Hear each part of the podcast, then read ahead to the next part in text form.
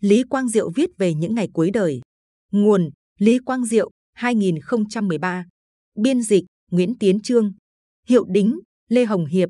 Bản quyền thuộc về dự án nghiên cứu quốc tế. Trình tự công việc hàng ngày của tôi đã được định sẵn.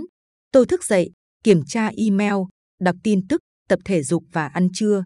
Sau đó, tôi đến văn phòng tại Istana, kiểm tra các văn bản và viết các bài báo hoặc bài phát biểu. Vào buổi chiều hoặc tối, tôi thỉnh thoảng có lịch phỏng vấn với các nhà báo. Sau đó tôi có thể dành một hoặc hai giờ học tiếng Hoa. Tôi tập thể dục như một thói quen hàng ngày. Ở tuổi 89, tôi có thể đứng lên mà không cần đến gậy đỡ. Khi tôi còn ở độ tuổi 30, tôi thích hút thuốc và uống bia. Tôi bỏ thuốc lá vì nó đã làm tôi mất giọng trong các chiến dịch tranh cử.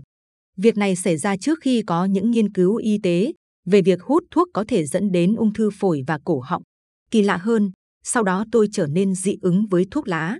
Việc uống bia nhiều khiến tôi có bụng bia và nó đã được chụp trong những bức ảnh trên báo chí. Tôi đã bắt đầu chơi golf nhiều hơn để giữ thân hình, nhưng sau đó phải chuyển sang việc chạy bộ và đi bơi. Những hoạt động này tốn ít thời gian hơn để đạt được cùng khối lượng luyện tập thể dục. Hiện tại, tôi đi bộ trên máy tập 3 lần mỗi ngày, 12 phút buổi sáng, 15 phút sau giờ trưa và 15 phút sau buổi tối. Trước buổi tối, tôi từng bơi 20 đến 25 phút. Nếu không có nó, tôi không thể có được sức khỏe tốt như hiện nay. Đó là một quy tắc. Tôi tiếp tục có hẹn gặp những người khác. Bạn phải gặp gỡ người khác vì bạn bắt buộc phải có quan hệ xã hội nếu như bạn muốn mở rộng quan điểm của mình. Bên cạnh người Singapore, tôi gặp cả người từ Malaysia, Indonesia và rất nhiều lần, người Trung Quốc, châu Âu và người Mỹ. Tôi cố gắng không chỉ gặp những bạn cũ và các chính trị gia hàng đầu, mà còn những người từ nhiều lĩnh vực khác nhau như các học giả, người kinh doanh, nhà báo và cả những người bình thường. Tôi hạn chế nhiều những chuyến bay xa bởi vì hiện tượng chênh lệch múi giờ, đặc biệt là khi tôi đến thăm Mỹ. Cho đến năm 2012, tôi vẫn đến Nhật mỗi năm một lần để nói chuyện tại Hội thảo Tương lai châu Á. Hiện tại là lần thứ 19, được tổ chức bởi tập đoàn truyền thông Nhật Bản Nikkei. Có khoảng thời gian, tôi đến thăm Trung Quốc gần như mỗi năm một lần. Mặc dù hiện tại tôi không thích đến Bắc Kinh vì sự ô nhiễm ở đấy, nhưng các nhà lãnh đạo Trung Quốc ở đó nên bạn vẫn phải đến đó để gặp họ. Hội đồng quốc tế JP Morgan, nơi tôi là một thành viên, đã vinh danh tôi khi tổ chức cuộc gặp thường niên năm 2012 tại Singapore và hội đồng cố vấn của hãng Total cũng vậy. Đi Pháp thì không có vấn đề gì. Mất 12 tiếng bay thẳng trên chiếc Airbus 380 tới đó rồi về. Nhưng đến Mỹ thì mệt mỏi hơn rất nhiều, đặc biệt là vì thay đổi múi giờ, từ ngày trở thành đêm và ngược lại. Đi ra nước ngoài giúp tôi mở mang tầm nhìn. Tôi thấy được cách thức những nước khác phát triển. Không một nước hay thành phố nào đứng yên. Tôi đã chứng kiến London và Paris thay đổi, hết lần này qua lần khác. Rời khỏi chính trường tức là tôi không còn được biết rõ như trước về những việc đang diễn ra và những áp lực phải thay đổi. Vì thế nhìn chung tôi đồng thuận theo quyết định của các bộ trưởng.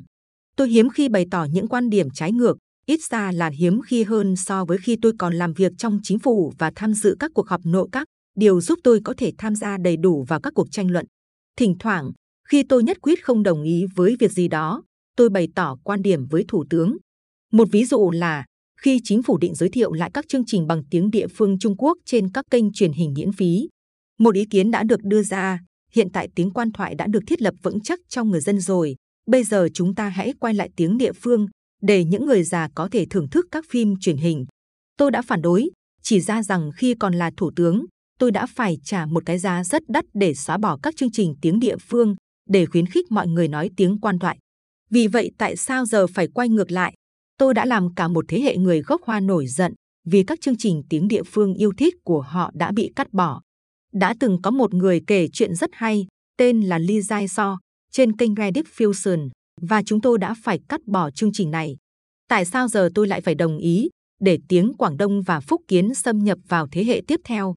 Nếu bạn để chúng quay lại, bạn sẽ thấy nhiều người lớn tuổi bắt đầu nói chuyện với con cháu bằng tiếng địa phương. Điều đó sẽ quay trở lại, chậm rãi nhưng chắc chắn. Mỗi đất nước cần một thứ ngôn ngữ mà tất cả mọi người đều có thể hiểu được. Việc tích hợp bốn loại ngôn ngữ lại với nhau sau khi người Anh ra đi đã từng là một nhiệm vụ khó khăn của chúng ta. Những trường học của người Hoa, nơi mà phần lớn những học sinh gốc Hoa theo học, tự hào về ngôn ngữ của họ, đặc biệt sau khi có sự trỗi dậy của Trung Quốc Cộng sản năm 1949. tôi phải đấu tranh rất nhiều để biến tiếng Anh trở thành ngôn ngữ chung cho tất cả các trường học và tiếng mẹ đẻ trở thành ngôn ngữ thứ hai. Những nhà xô vanh ủng hộ tiếng Hoa đã chống lại chính sách này rất gay gắt. Những nhà báo và trường học của người Hoa muốn tăng số học sinh và độc giả của họ. Vì sự kiểm soát của tôi đối với người Hoa lúc đó chưa đủ, nên Bộ trưởng báo chí của tôi lúc đó là Li Wei Chen đã phải kiểm soát khắt khe các tòa báo tiếng Hoa. Các trường trung học tiếng Hoa cũng như trường đại học Nan Giang cùng nhân viên của họ để hạn chế và ngăn chặn biểu tình, đình công và lãng công. Cuối cùng thì chính giá trị thị trường của nền giáo dục bằng tiếng Anh đã giải quyết được vấn đề. Vì thế, chúng ta có Singapore ngày nay với việc tiếng Anh kết nối chúng ta với thế giới và thu hút những tập đoàn đa quốc gia và tiếng mẹ đẻ được xem như là ngôn ngữ thứ hai, giúp chúng ta có sự gắn kết với Trung Quốc, Ấn Độ và Indonesia. Đó từng là một bước đột phá vượt bậc. Nếu người dân chọn con đường khác, Singapore đã bị đẩy lùi lại. Vì những lý do tình cảm và thực tiễn trong giao thương với Trung Quốc, chúng ta cần tiếng Hoa như là ngôn ngữ thứ hai. Nhưng chúng ta chắc chắn không cần các tiếng địa phương. Việc đảo ngược quá trình gỡ bỏ tiếng địa phương ra khỏi các phương tiện truyền thông đại chúng, điều mà chúng ta đã phải mất rất nhiều thời gian, năng lượng và nguồn vốn chính trị đạt được, sẽ là một điều hết sức ngớ ngẩn. Cuộc sống tốt hơn là cái chết, nhưng cái chết cuối cùng cũng đến với tất cả mọi người. Đó là thứ mà ở tuổi thanh xuân con người không nghĩ đến. Nhưng ở tuổi 89, tôi thấy lãng tránh vấn đề này là vô ích. Việc tôi quan tâm đó là tôi sẽ ra đi như thế nào.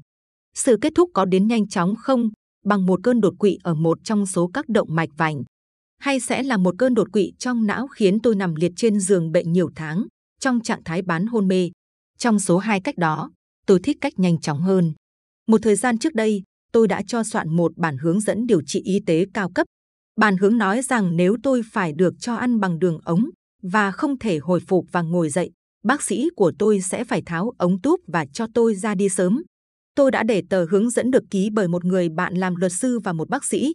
Nếu bạn không ký một tờ hướng dẫn như vậy, người ta sẽ làm mọi việc có thể để ngăn chặn điều chắc chắn sẽ xảy ra. Tôi đã chứng kiến điều này trong nhiều trường hợp khác. Anh rể của vợ tôi, Ion Niklin, phải đeo ống. Ông ấy ở nhà và vợ ông ấy cũng nằm liệt giường trong thân hình tàn tạ. Tâm trí ông ấy đã trở nên vô thức. Hiện tại ông ấy đã chết, nhưng họ giữ ông ấy như thế trong một vài năm. Làm vậy để làm gì? Thường thì các bác sĩ và người thân của bệnh nhân tin rằng họ nên kéo dài cuộc sống, nhưng tôi thì không đồng ý. Mọi thứ đều đến lúc phải kết thúc.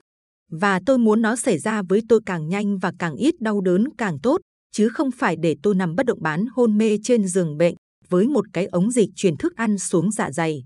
Trong những trường hợp ấy, người ta chỉ còn là một cái xác mà thôi. Tôi không thích tự gắn ý nghĩa cho cuộc sống hoặc nghĩ ra những câu chuyện lớn lao về cuộc đời, mà chỉ tìm cách đo lường nó bằng những gì bạn nghĩ bạn muốn làm trong cuộc sống. Đối với tôi, tôi đã hoàn thành những việc tôi muốn làm trong khả năng lớn nhất của tôi và tôi hài lòng với việc đó. Những xã hội khác nhau có những quan điểm triết học khác nhau về cuộc sống hiện tại và kiếp sau. Nếu bạn đến nước Mỹ, bạn sẽ tìm thấy những người theo đạo Thiên Chúa nhiệt thành, đặc biệt là trong nhóm người bảo thủ ở vùng vành đai kinh thánh, chiếm phần lớn miền Nam nước Mỹ. Ở Trung Quốc, mặc dù qua nhiều thập kỷ truyền bá chủ nghĩa Mác và tư tưởng Mao, việc thờ cúng tổ tiên và những phong tục tín ngưỡng khác dựa trên đạo Phật và đạo giáo vẫn còn phổ biến. Ở Ấn Độ, niềm tin vào kiếp luân hồi vẫn tồn tại rộng rãi. Tôi không phải là người theo thuyết vô thần. Tôi không công nhận cũng không phủ nhận việc Chúa tồn tại. Vũ trụ được cho rằng sinh ra từ vụ nổ Big Bang, nhưng những con người trên thế giới này đã phát triển hơn 20.000 năm qua, trở thành những sinh vật biết suy nghĩ và có thể có cái nhìn vượt ra ngoài bản thân và khám phá về bản thân. Đó là kết quả của thuyết tiến hóa Darwin hay đó là do Chúa? Tôi cũng không biết nữa. Do đó tôi không cười nhạo những người tin vào Chúa. Nhưng tôi không nhất thiết phải tin vào Chúa hay phủ nhận rằng Chúa tồn tại. Tôi đã có một người bạn rất thân, Hon Sui Sen, một tín đồ công giáo La Mã ngoan đạo. Khi ông ấy gần mất, các linh mục đã ở bên cạnh ông ấy. Ở tuổi 68, ông ấy khá trẻ để ra đi nhưng ông ấy hoàn toàn không tỏ ra sợ hãi. Là người công giáo La Mã, ông ấy tin rằng ông sẽ gặp lại vợ mình vào kiếp sau.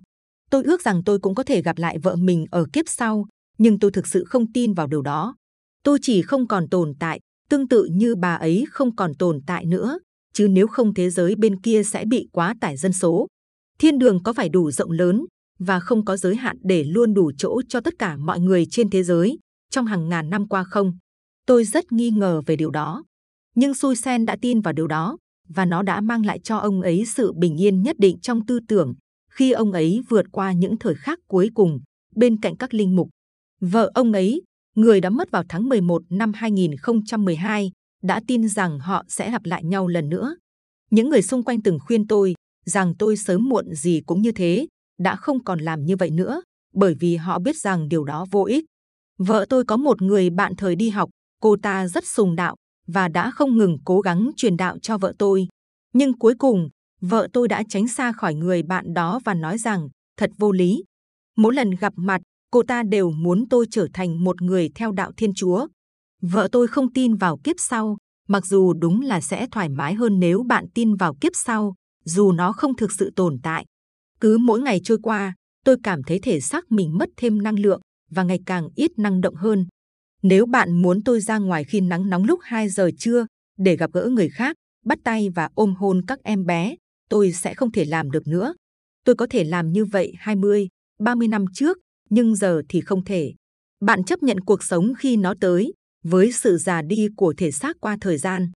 Thỉnh thoảng người thư ký của tôi nhìn thấy tôi nghỉ ngơi trong phòng làm việc và hỏi tôi có cần hoãn cuộc gặp tiếp theo hay không. Tôi thỉnh thoảng vẫn nói, không, hãy để nó tiếp tục. Tôi cần 15 phút chợp mắt để đầu óc sau đó có thể hoàn toàn tập trung được. Nhưng nếu tôi không thể, tôi sẽ nói rằng, được, hoãn lại đi, để tôi ngủ một lát. Bạn không thể dự đoán được cơ thể bạn sẽ trở nên như thế nào. Dù tôi có mạnh mẽ và kỷ luật tới đâu, tình trạng của tôi vẫn sẽ tiếp tục xuống dốc. Cuối cùng, sự hài lòng lớn nhất của tôi đối với cuộc đời đến từ thực tế rằng tôi đã dành nhiều năm tập hợp sự hỗ trợ, ý chí để biến đất nước này thành một nơi nhân tài được trọng dụng, sạch bóng tham nhũng và bình đẳng cho mọi sắc tộc. Điều đó sẽ tiếp tục tồn tại sau khi tôi ra đi. Nó không giống như khi tôi mới nhậm chức. Chính phủ Lim UHOCK lúc đó đã tham nhũng rồi. Những người Singapore trẻ tuổi có thể sẽ không biết đến cái tên Mark Baxi, một thành viên của chính phủ đó. Ông ấy là một người Lai Ấn Độ và Quảng Đông với một bộ diêm mép và được gọi người giàn sất tước giúp hoàn thành các ưu đãi để đổi lấy một khoản phí. Singapore như hiện tại là một địa chỉ sạch bóng tham nhũng trong một khu vực mà nạn tham nhũng rất phổ biến. Các thể chế đã được lập ra để giữ cho nó như vậy, ví dụ như văn phòng chống tham nhũng. Mọi người thăng tiến dựa trên năng lực của họ, chứ không phải sắc tộc, ngôn ngữ hay tín ngưỡng của họ. Nếu chúng ta giữ vững được những thể chế này, chúng ta sẽ tiếp tục tiến bộ. Đó là hy vọng lớn nhất của tôi.